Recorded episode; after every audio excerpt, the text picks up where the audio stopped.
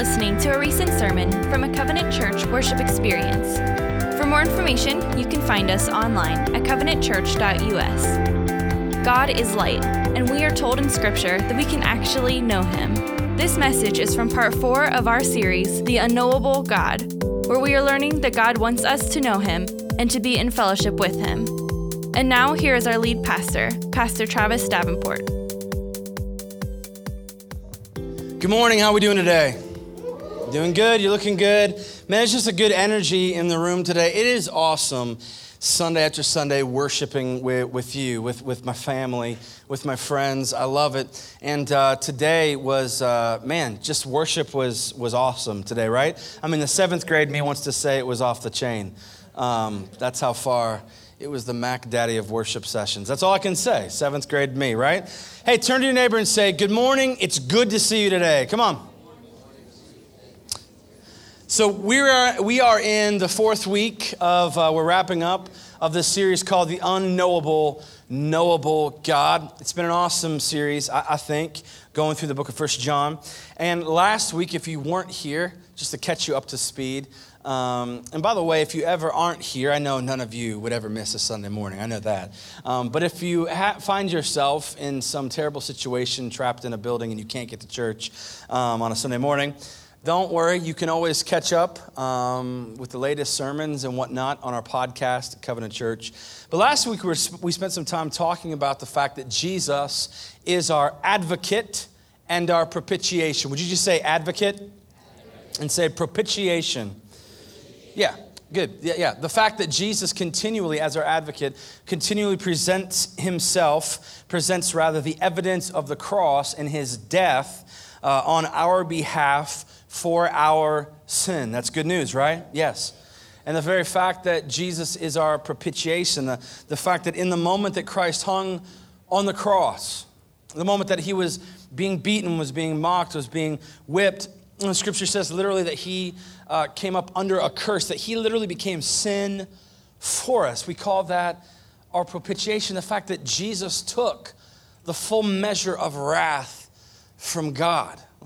instead of us. On our behalf, Jesus became sin. We, we, we talked about the fact that uh, God, the Creator, created. And because of sin, his creation was separated. And so a debt was owed. Something had to be paid to cover uh, that gap, to bridge that gap. And so Jesus becomes our propitiation to anyone who would accept him. This is good news, right? I mean, I mean, I, I feel like this is something that we as, as, as people who are Christ's followers should celebrate the fact that where once there was no hope because of Jesus, we can know God.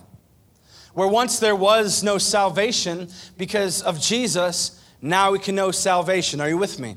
Because there was truly uh, not a great definition of mercy, now because of Jesus, there is mercy, there is grace, there is forgiveness, there is salvation. There's the fact that we can know this seemingly once unknowable God. We can have assurance that God will never leave us or forsake us. You got to get with me this morning. Are you with me? Yes? Amen? This is good news. Uh, other good news, in my opinion, while we're on the good news train. Um, man, over the past few weeks, if I can just talk in house for a minute, over the past few weeks, it's, it's been incredible to see what God has been doing in our church. Um, just over the last two weeks alone, we've seen nearly 30 people who have made decisions to follow Jesus Christ, who literally have, have prayed to accept Christ, gotten up and walked out and sat down and prayed with pastors and with leaders about their next steps in Jesus. Nearly 30 people coming to Jesus Christ. That's good news, isn't it? Yeah. Um, and, and especially in the summertime when like nobody comes to church, that's amazing that's amazing news. Don't forget the reason that we exist. We, we exist as a church to seek and save the lost. So it is awesome when, when God begins to bring that to fruition. And, and you know what? To be honest with you, jumping into today, seeing people come to Jesus would have been nothing new to John, right? Seeing, seeing people come to Jesus would have been nothing new for John. G, uh, John had walked with Jesus. John had talked with Jesus. John um, would have seen the ascension of Jesus Christ. But not only that, John was a part of the first church. Can you imagine that? The first church? People are like, well, what other churches do? There are no other churches. We can do whatever we want. Okay, that's crazy, right? It's just an awesome thing. We, we know this because of the, the book of Acts. We read this in, in uh, John's letters themselves. John had witnessed thousands of people give their lives to Jesus just in one day. Thousands of thousands of people come to Christ in one day. John had seen miracles take place in his presence. John had seen miraculous and incredible church growth like the church had never seen, like we've never seen before. John had seen it all. Can you imagine living in those days? John saw incredible things. And then something happened. Then something took place. In fact, the something that happens, the something that happens, is one of the main reasons John is writing this, this very letter that we're reading today. What happened, what happened was, was that a group of people who had, quote, followed Jesus early on in John's ministry had now risen up and gone out from them. Now, this wouldn't have been, uh, I guess, a huge deal, but, but, but what took place was they didn't just leave, they had left, and now they were preaching and teaching what they called a new gospel. Um, these quote Christians that we'll talk about more in depth in the next few weeks were out outside of this church now preaching a new gospel and, and, and, and we call them the gnostic christians and if you're taking notes this morning i would encourage you to write a couple of these things down the key traits of these Gnostic Christians were as follows. Number one, they were overly spiritual, like to over spiritualize everything. Number two, another trait of a Gnostic, quote, Christian was that they were overly religious in some very strange ways. And the third attribute, the third trait of these Gnostic Christians is that they taught that, that the life that one leads has no bearing on their standing before God.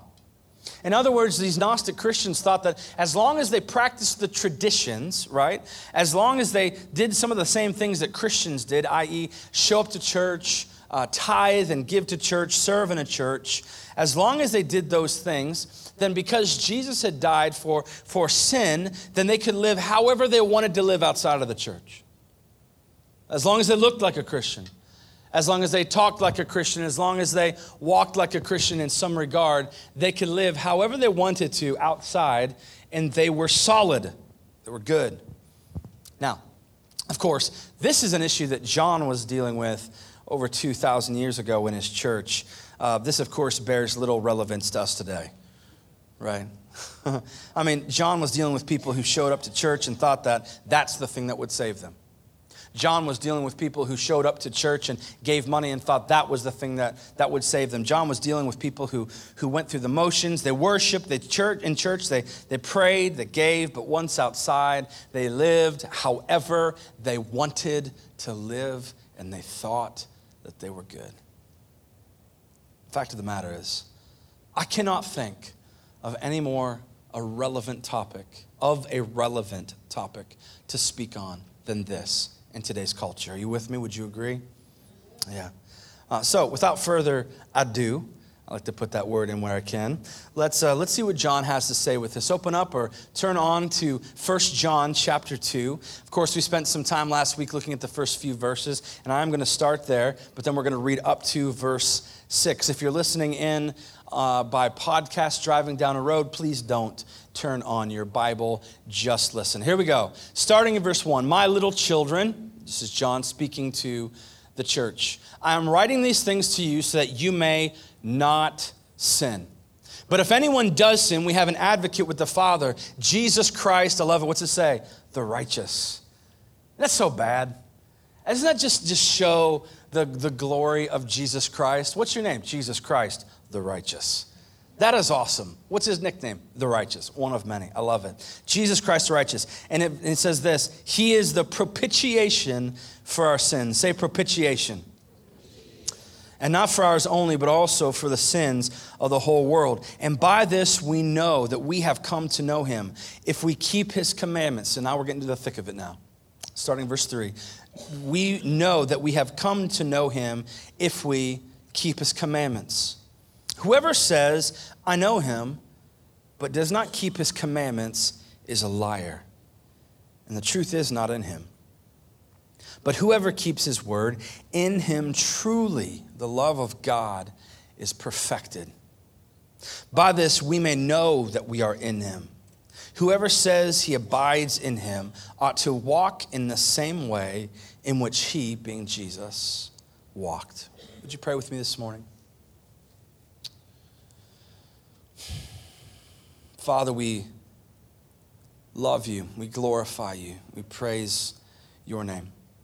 I pray that you would speak to us from this text. Lord, that you would truly challenge our hearts, that you would change us from the inside out. You are glorious. You are amazing. Your Holy Spirit does miraculous things when we are in His presence. May move, may convict, may this morning you tear down walls that we have put up. In Jesus' name we pray. Amen. Now, I believe that because I am a dad, because I'm a father, I have a duty, nay, an obligation, to, to do a couple things. One of which is to expose my children to the brutal realities of nature. Would you agree with me? Uh, uh so I believe it is my obligation to have my children sit on my lap and watch as a crocodile springs from the depths of the murky river up to clamp down on the haunches of a water buffalo and drag it to its watery grave. I believe that's my obligation. Are you with me? Yeah? I believe that it is my obligation as, as a father with a, with a young daughter to, to have her sit on my knee and for us to simultaneously watch as an anaconda gently coils itself around a capybara. It's an animal, look it up, until it squeezes the life out of him before uh, eating it head first. Beautiful, beautiful thing. I believe that it's, it's, it's my obligation as a dad to, to sit with my young boys and, and, watch as, as a lion jumps out of basically nowhere and goes for the neck, for the jugular of a zebra before eating him. I, I think that it is, it is my honor. I think it is my duty. I think it's my obligation. I'm talking predator and prey. Are you with me? I'm talking predator and prey. I'm talking hunter and hunted. I'm talking life and death. And I think this is what John is saying. I think this is exactly what John is getting after in the same way. I think he feels the same way. He starts addressing the church as little children, but then by verse 4, something shifts. By verse 4, John goes straight for the jugular. He doesn't mince words, he doesn't kind of you know, soft shoe or walk on eggshells. He goes straight for it. And you got to love that about John. We love people that just shoot straight, don't we? Yes? And so we love John because he shoots it straight. And, and John will not be hunted, but rather John will be the hunter. That deserves a man grunt, I would say, right? Uh, that's good. John will be the hunter. He's attacking his problems straight on. Uh, notice what he says in verse 4. Look at this now. This is the, this is the statement that he's going for the, yeah, for the death kill. Right here, he says, Whoever says, I know him, speaking of God, speaking of Christ, whoever says, I know him, but does not keep his commandments is a what? It's a liar. You've been called a liar before? Not like, man, you're such a liar. I'm talking about someone calling you out. You are a liar. You have that? That's those are some hard words. And yet John says, whoever says, I know him, but does not keep his commandments is a liar and the truth is not in him. Now, John lays down the gauntlet as he calls out these false teachers and this, and this false gospel. He says, Listen, this is what he says Listen, if you claim to know Jesus, but you don't do what Jesus has told you to do, you're a liar. If you claim to know Jesus, but, but, but you don't live the way that Jesus has commanded you to live, you're a liar. And what's more, the truth is not in you. Now, on the uh, onset, it, it, looks like John is kind of repeating himself. You're a liar. The truth is not in you. But the fact is, John is making two separate claims here. First and foremost, he is saying that you're a liar. That's pretty easy. You're a liar. There it is. You tell false things. You say false things. But then, secondarily, um, but I would say primarily, he, he actually makes a strong statement. He says, The truth is not in you. Can we just show John 14, 6 for a moment? Look at this verse, the words of Jesus. John chapter 14, verse 6. Listen to these words. Jesus said to him, I am the way, and I am the what? The truth. And I'm the life. No one comes to the Father except through me. See, what you have to realize about truth is that truth is not a thing, truth is a person. Truth is Jesus. What John is saying here is, you're a liar. If you say you know Jesus, but you don't keep his commands, you're a liar and you don't know Jesus. Got a little bit deeper, didn't it? Got a little bit stronger. One thing to call somebody a liar, another thing to say, you don't know Jesus. But back to our text. Uh, right after this, John quickly presents two self, I guess, diagnostic tests, if you will, um, to, to, to see if one knows Jesus. Did you catch them? Look at verse 3. Verse 3, here's the first one. Verse 3 says this And by this we know that we have come to know him. If we, number one, if we keep his commands. Then he jumps over to the second test in verse 5. He says, By this we may know that we are in him. Verse 6 Whoever says he abides in him ought to walk in the same way in which he, being Jesus, walked. Two tests to find out if you truly are a follower of Christ. Number one, do you do what Jesus commands? Number one, do you do what Jesus commands? Number two, do you walk as Jesus walked? In other words, are you someone who is simply a fan of Jesus, or are you somebody who is actually a follower of Jesus? Are you a fan of Jesus, or are you a follower of Jesus? Now, just to kind of give you a little bit of historical context on my life, um, because you're so deeply interested. Um, I grew up in a, in a deeply religious home. Anybody grew up in a deeply religious home? You would say, I mean, it was deeply, deeply religious. You know what I mean by saying deeply religious, right? Like, we rooted, we were, we were religious about rooting for God's team, the Ohio State Buckeyes. Religious, I mean, it was a religious experience. Anybody, anybody like that in here? Now, there was, there's the hands. Yeah, yeah, I get you there. Um, yeah, I mean, we, we, we, we grew up knowing their stats, knowing their players, knowing their coaches. It was nothing to sit around the dining room table every night and to talk about the upcoming game and, and the coach's decisions. And we went to games. And what games we couldn't get to, we watched on TV surrounded by friends. The, the Buckeyes and the watching of the Ohio State Buckeyes football team was truly a religious experience for me and my family, and, and really still is to this day. But here's the truth no matter how big of a fan I was, or, or am, or my family was, or, or is, the truth is this I have never strapped on an Ohio State Buckeyes football helmet and taken the field. I know that might come as a shock. That's never happened. I, I have never been under the tutelage of Woody Hayes. I, I, I, the best I will ever be when it comes to the Ohio State Buckeyes is a fan. That's it. That's the best that I will be. And that, that's a good thing. That's not a bad thing. That's, that's an okay thing. I'm just saying that's the best that I will ever be. I am a fan. And what John is trying to say here is that, listen now, don't miss this. What John is trying to say here is that when it comes to, to Jesus Christ, sitting in the stands and being a fan is not enough. It is not to simply be a fan of Jesus Christ. Rather, you must be a follower. See, John was dealing with a lot of these overly religious Gnostic Christians who thought that if they followed the traditions, they were good. Oh, this is obviously so much different than, than today in our society, in our culture, right? They thought that if they followed the traditions that they were good, the religious traditions, they thought that you know, that they were, they were saved. And let me just cut to the chase. Let me ask you this question Are you a fan of Jesus or are you, or are you a follower? And you might say, Well, I'm a follower. Okay, okay. Well, let me take it a step deeper. Are, are you a follower of a religion that talks about Jesus? Or are you a follower of Jesus himself? So now I'm not just asking, are you a fan of Jesus? I'm actually asking, what kind of follower are you? You say, I'm not a fan, I'm a follower. Okay. Are you a follower of a religion that teaches Jesus, or are you a follower of Jesus Christ Himself? Because I want to make a statement I think is very bold and I think is very true. Religion alone will never get you to God. Are you with me? Yes?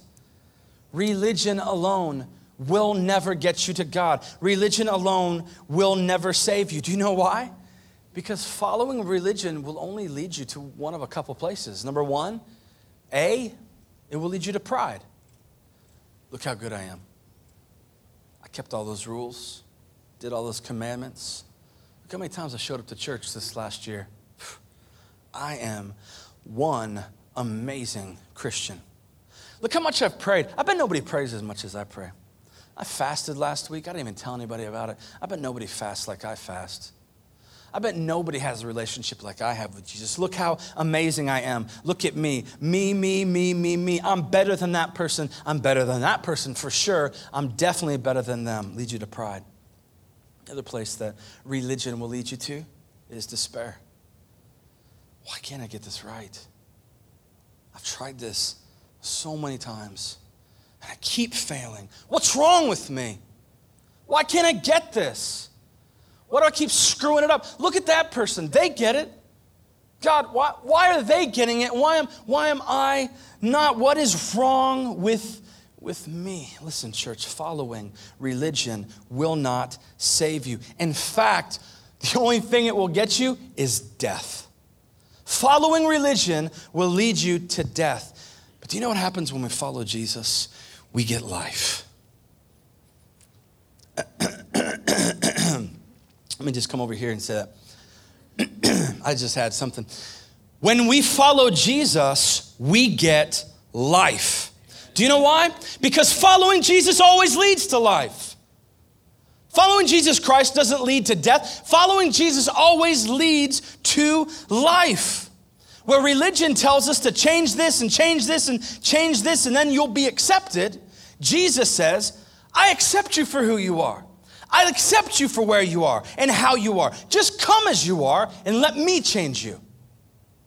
Where religion says to try harder, do better, be better, and show that you are worthy of my forgiveness, Jesus says, it doesn't matter how hard you try, you'll never get there. That's why I went there for you. So just come as you are. I've already forgiven you. Religion says if you want love, you must first be obedient. I love Jesus on this one. Jesus says, What are you talking about? I loved you first. In fact, I loved you even when you were in your disobedience. I loved you even when you were in your sin. Even when you were in a state to not love me, I loved you so much that I came and died for you. So just come as you are. Let's start at love and let our obedience flow from that. I guess if you were looking for a phrase, you could say it like this Religion kills and Jesus saves. Religion will kill you, but Jesus will save you. Are you with me? Do you agree with me on that? Yeah. Because so many of us live our life trying to become more religious. I got to check off this box. I got to do this. I got to do that. And ah, ah, ah, Jesus is going to be mad at me. I got to get all up in arms trying to. And Jesus is like, man, where, are you following me? Are you following some, falling into line for some religious system? Now, I guess we have to be careful, though, that we don't swing all the way to the opposite side because John does make a point here that we can't miss. Um, something is required of us in following Jesus. It's not that just we raise our hands and pray a prayer and then leave unchanged. No, not that at all. Um, it's not enough just to call ourselves followers of Jesus and go on our way. The fact of the matter is, something must change in our lives. When we meet Jesus, something should be interrupted. Otherwise, we are no better than the very people that John is writing this letter to. John says that we must keep his commandments, and John says that we must walk as Jesus walked. This now becomes the scorecard. The scorecard is Am I keeping his commandments and am I walking as Jesus walked?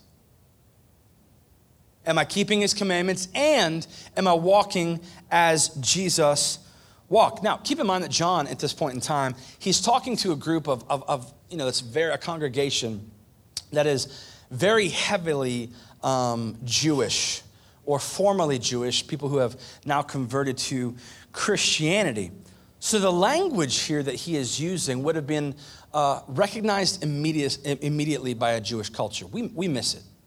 We miss it here. We're not a Jewish culture here in a, in a, in a church on a Sunday morning, but, but these people would have gotten it. Um, what we might have glanced over is this phrase Are you walking in the way that Jesus walked? He's referring to something very specific. Now, obviously, Jesus walked in mercy. Jesus walked in, in love and truth and peace and, and justice. These are all true, but he's, re, he, he's referring something specific. He's referring to the way a rabbi would walk. Something very specific. See, when a rabbi, because keep in mind, Jesus was a rabbi, when a rabbi would walk somewhere, a rabbi would never walk alone. Do you know that? In fact, just to kind of um, talk about this for a minute, a rabbi would always have disciples. They were called Talmidim. And a rabbi would go to the temple and, and he would select the best of the best the best of the best. And he would say, I want that person to follow me. I want you. Yeah, you. I want you to follow me. You. I want you to follow me. You. No, no, no, no. You're not. I don't want you to follow me. Um, I want you to carry out my legacy. So you five, come on. You 10, you 12, whatever. You follow me. They would choose. Interestingly enough, Jesus is a legitimate certified rabbi. Where does Jesus go to call his disciples, his Talmidim? Where does he go? Does he go to the institution? Does he? Does he go to the schools? No. Does he go to the universities? No. Do you know where Jesus goes? To the beach. How awesome is that, right? Here's why it's amazing Jesus goes to call people that weren't good enough to be called by other rabbis. Those are the disciples that Jesus goes after. You wonder how is it that somebody dropped their nets and their craft and everything and followed Jesus? It's because they got to follow a rabbi. This was their lifelong dream. They thought their dreams were gone. They were now fishing. And you're like, that sounds awesome. Not in that day and time. All day, all night, out in a boat with other sweaty, hairy guys, throwing a net, hauling in fish. It's not awesome. Okay? And they come into shore, and Jesus says, a well known rabbi, and Jesus says, throw your nets down, follow me. And they look at each other, and they're like, oh, yeah this is the greatest thing. And Jesus calls them, follows, and they follow Jesus. Now, now here's the thing. There was this phrase that, that religious leaders would say to these Talmidim. They would say, May you be covered in the dust of your rabbi. Now, what's so interesting about this phrase points out, it, shows that these Talmidim, these disciples, were supposed to follow so closely behind their rabbi that as their rabbi walked and kicked up sand or dirt, that they would be covered in his dust. See, it wasn't enough for a disciple just to have knowledge about their, their, their master, their rabbi. They didn't just want to be like him, they wanted to be him. You understand the difference?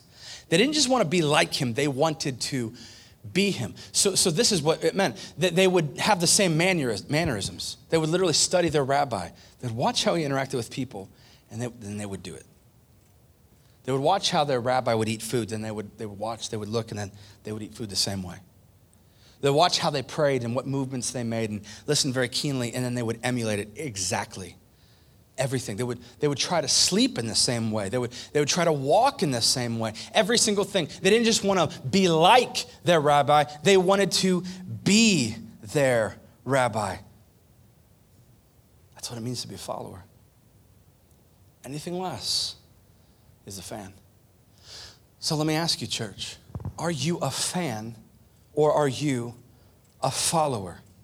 Don't confuse knowing about Jesus with knowing Jesus. you catch that? Don't confuse knowing about Jesus with knowing Jesus because there is a, a difference between knowledge of Jesus and intimacy with Jesus. Having intimacy with Jesus, truly knowing Jesus, means that you will live a life interrupted.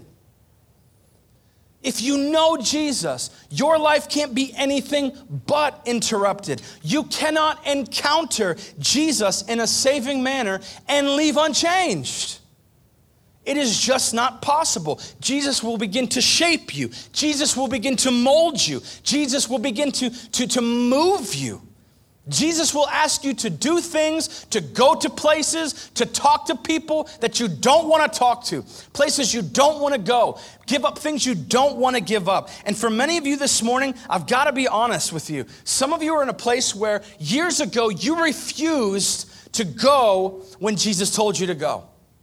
You have refused to give up things that Jesus has called you to give up. And you have thought that if you just show up to church, if you just kind of keep reading the Bible, if you just kind of have a, a prayer life that's there sometimes, but, but, but you don't really have an intimacy with Jesus, you think you're good. But do you know what John says? He says you're a liar and that the truth is not in you. John says, not only do, or if you don't keep his commandments, are you a liar, but Jesus is not in you. In other words, you are just a fan. You're just, simply put, a fan. You happily cheer on Jesus in the church from the stands. You like Jesus. You read the Bible, you might even you might even pray, you show up to church, but the truth is you are not in the game. You hear me? You are not in the game. You are a fan. Now, let me just take it just one step deeper by asking you this question What, what is different about you than this world? Huh? What separates you from anybody else in this world? I mean, can we just be just very honest this morning? Because the fact of the matter is, most likely, you talk the same way that this world talks, that, that that we walk the same way that this world walks. We, we go to the same places this world goes to. We, we date the same way this world dates. We have sex with our boyfriend or girlfriend the same way this world does. I mean, that, that's honest, that's truthful. And yet we call ourselves followers of Jesus. What is different about you? What is it? What is different about you? And, and, I'm, and I'm talking to the gentleman who, who has been knowing Jesus now for 20 plus years, who has students in high school, or, or that maybe they've graduated and you've grown up in church and now your kids have grown up in church. But I'm telling you, it doesn't matter the length of time. If you're still a fan, you're not in the game. And the truth is not in you. And you're a liar. And maybe the one you're lying to is yourself. We're so prideful, so arrogant, aren't we? Aren't we? Some of us, we, we followed maybe a different denomination or a different, I don't know, line of, line of thought. Uh, we, we thought maybe if I just become very religious, if I, if I just do this, and if I, if I do this, and if I, if I do this, then I can check off that box. If I go to church this much, if I, if I read this many times, then, then I will be good. And that will, no, no, no, no, no, you're just a fan. You're just a fan. It's about Jesus. Do you get me, church? Are you with me? It's about Jesus. It's only ever been about Jesus. It will only ever be about Jesus. And you can know everything about Jesus, but not know Jesus. And I refer to this scripture maybe way too often, but, but I just, it, it terrifies me for you and for, for our culture and for our church. When Jesus says that someday people will stand before me and say, Lord, I've done many works in your name. I've prayed to you. I've done this. I've done that. Jesus says, Depart from me, you workers of iniquity. I do not know you. And he casts them into darkness. How can it be, friend, that somebody can think they know Jesus but not know him? Because they've spent their life as a fan, quoting every stat, every statistic every miracle. They know the verses, but they don't know Jesus. They don't know Jesus. To follow Jesus means that we surrender everything to Him. So it means to be a follower. Perfection is not the mark of salvation. John says this in verse 1. He says, I'm not writing these things to you that you, you know, I, I know you're going to sin. And when you do sin, you have an advocate through Jesus, the righteous. So perfection is not the mark of, of, of, of a Christian, but rather the fact that we should be coming more and more like Jesus each and every day. Are you with me? Are you hearing me? The fact that when we fall, we, we get back up through the strength of Jesus and we, we try to keep his commandments and we work to keep his commandments and we work to become more like Jesus each and every day. That we're constantly crucifying our flesh, that we're saying, This is not about me anymore, Jesus. This is now about you. It's not about you. I gotta ask you. Are you a fan or are you a follower? Listen to me this morning. Do, don't you dare get up and leave out those doors today with a question in your mind of whether you're a fan of Jesus or a follower. Get it right now. Get it right right now. Don't let pride stand in the way.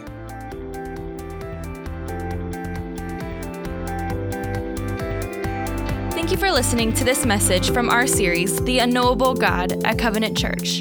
We hope you've been impacted by what you've heard today. Visit us online at covenantchurch.us for more information and to listen to more impactful sermon audios just like this.